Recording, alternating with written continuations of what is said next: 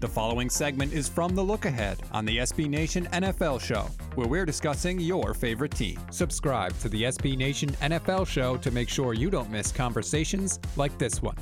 Last game we're going to take a deep dive on, and this is my big gripe of the week because we're going to Cowboys talk. Panthers. Uh, no. Hmm.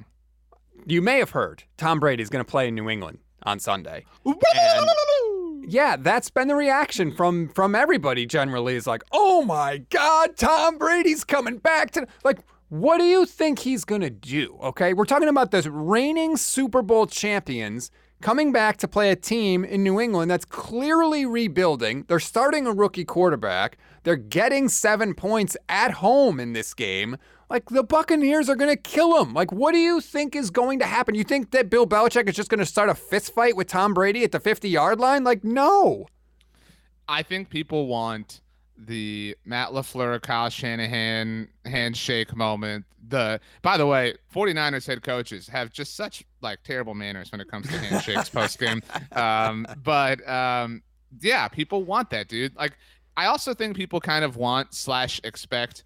I know you refuse to love the beautiful game that is soccer stats, but on uh, on Wednesday, in fact, during the live show we did at Blogging the Boys, Cristiano Ronaldo uh, had a goal in the 95th minute. There was five minutes of stoppage time, so literally the last possible minute to win the match for Manchester United. It was incredible. And this is more of a soccer thing, but like he runs off after this like match-winning goal, rips his shirt off, and so he's Ronaldo. He's like the most ripped dude in the whole world, and just like throws it up in the air, and it's kind of like sprinkling. So you have this like Goliath gladiator looking, you know, photo where he's just like in this like like flexed out moment and like the rain is coming down everybody's like freaking out or whatever.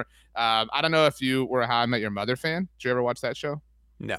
Well, then I won't make the reference, but it would have it would have killed if you had just so you know. But like, um, they they want that. They want this like Brady. They want Brady to like run and like Eli Manning double finger like the crap. You know what I mean? Like great, you're going to flex because you beat a crappy Patriot team? Like, really? That's what I mean. Like, what?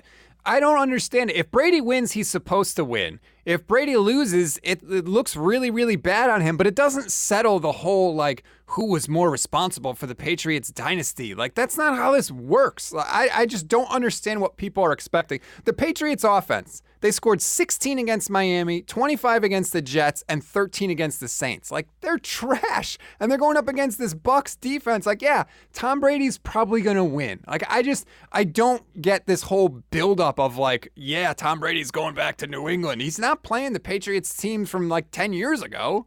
You don't get it because you didn't say it right. It's like Tommy Boy's coming back. Like that's that's what it is. Like you know, and I mean, look, I agree with you. It's dumb, but I honestly think there's something that hasn't been made a big enough deal about this game, and it's that Tom Brady is going to become the NFL's all-time leading passer. Like that that seemed impossible to me once upon a time because he he. I mean, this feels like forever ago, but like once upon a time there was a world for the kids out there where he was this highly successful quarterback that didn't have these like statistical accolades. That Yep. was Pey- that was Peyton Manning. Like Peyton had the stats, Tom Brady had the rings, and that was the world we lived in. And so now, I mean, he is going to become the NFL's all-time leading passer. And actually, kudos to the NFL schedule makers because they picked this game and put it in this slot and like banked on that happening. I, I think he needs 68 yards. And so, like, I bet you know, like week one against the Cowboys, they're like, "Hey, Tom, chill out," you know, like you know, Right. sa- save it, dude. Don't don't do this in the loss to the Rams in week three. Like, save it for Sunday Night Football. So that's really cool. Like, and like I don't mean to like you know fawn over Tom Brady as if that hasn't been done enough. I love Tom Brady. I mean, he's the goat. Like, I'm not trying to say I don't believe that, but he is going to he is going to literally be the most successful quarterback and player in the history of the NFL from any angle that you examine his career from, from a statistical measurement, from a win loss measurement, from a longevity measurement. And like that is unreal because you don't necessarily have that. Like, I don't mean to like trigger you, but like if if somebody believes that there's a wide receiver better than Jerry Rice, the argument becomes like, well, look at number of Super Bowl. Like, think about the Julian Edelman as a Hall of Famer argument. You know what I mean? People like, look at Super Bowl, uh, Super Bowl MVP.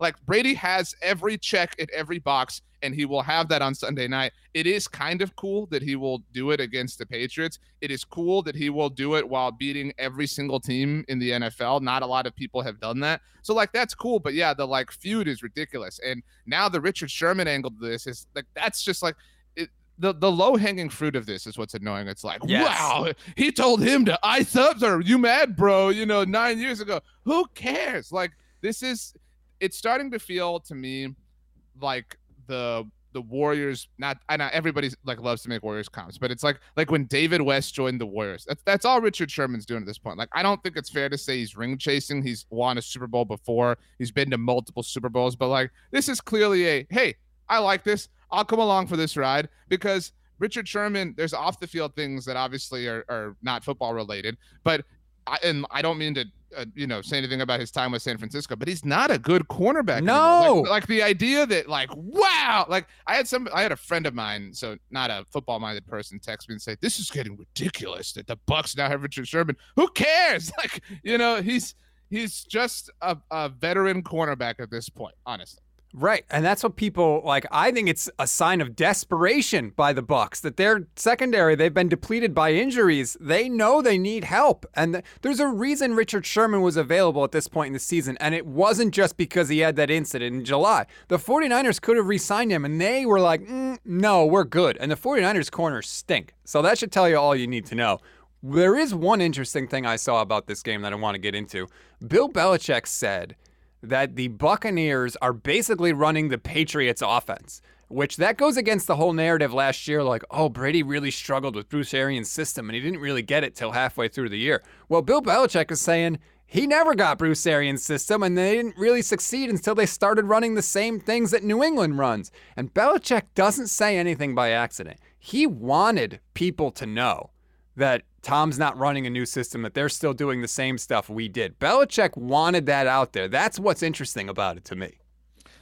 I got to be honest with you, like I was when you told me this. I don't find that interesting. like, I, I, mean, I'm I'm interested based off of your level of interest, if that makes sense. Right. But this this game is just, I mean, I don't know, man. I I mean, it's it's gonna be I, love Cris Collinsworth. Honestly, I know like a lot of people don't feel that way, but man, Cris Collinsworth's gonna be on one in this game, and like, and, and it, like this is gonna be the like do like low hanging fruit, mega low hanging fruit game. Like he's gonna do the slide in, you know, like ev- everyone's gonna bleed this game dry for content.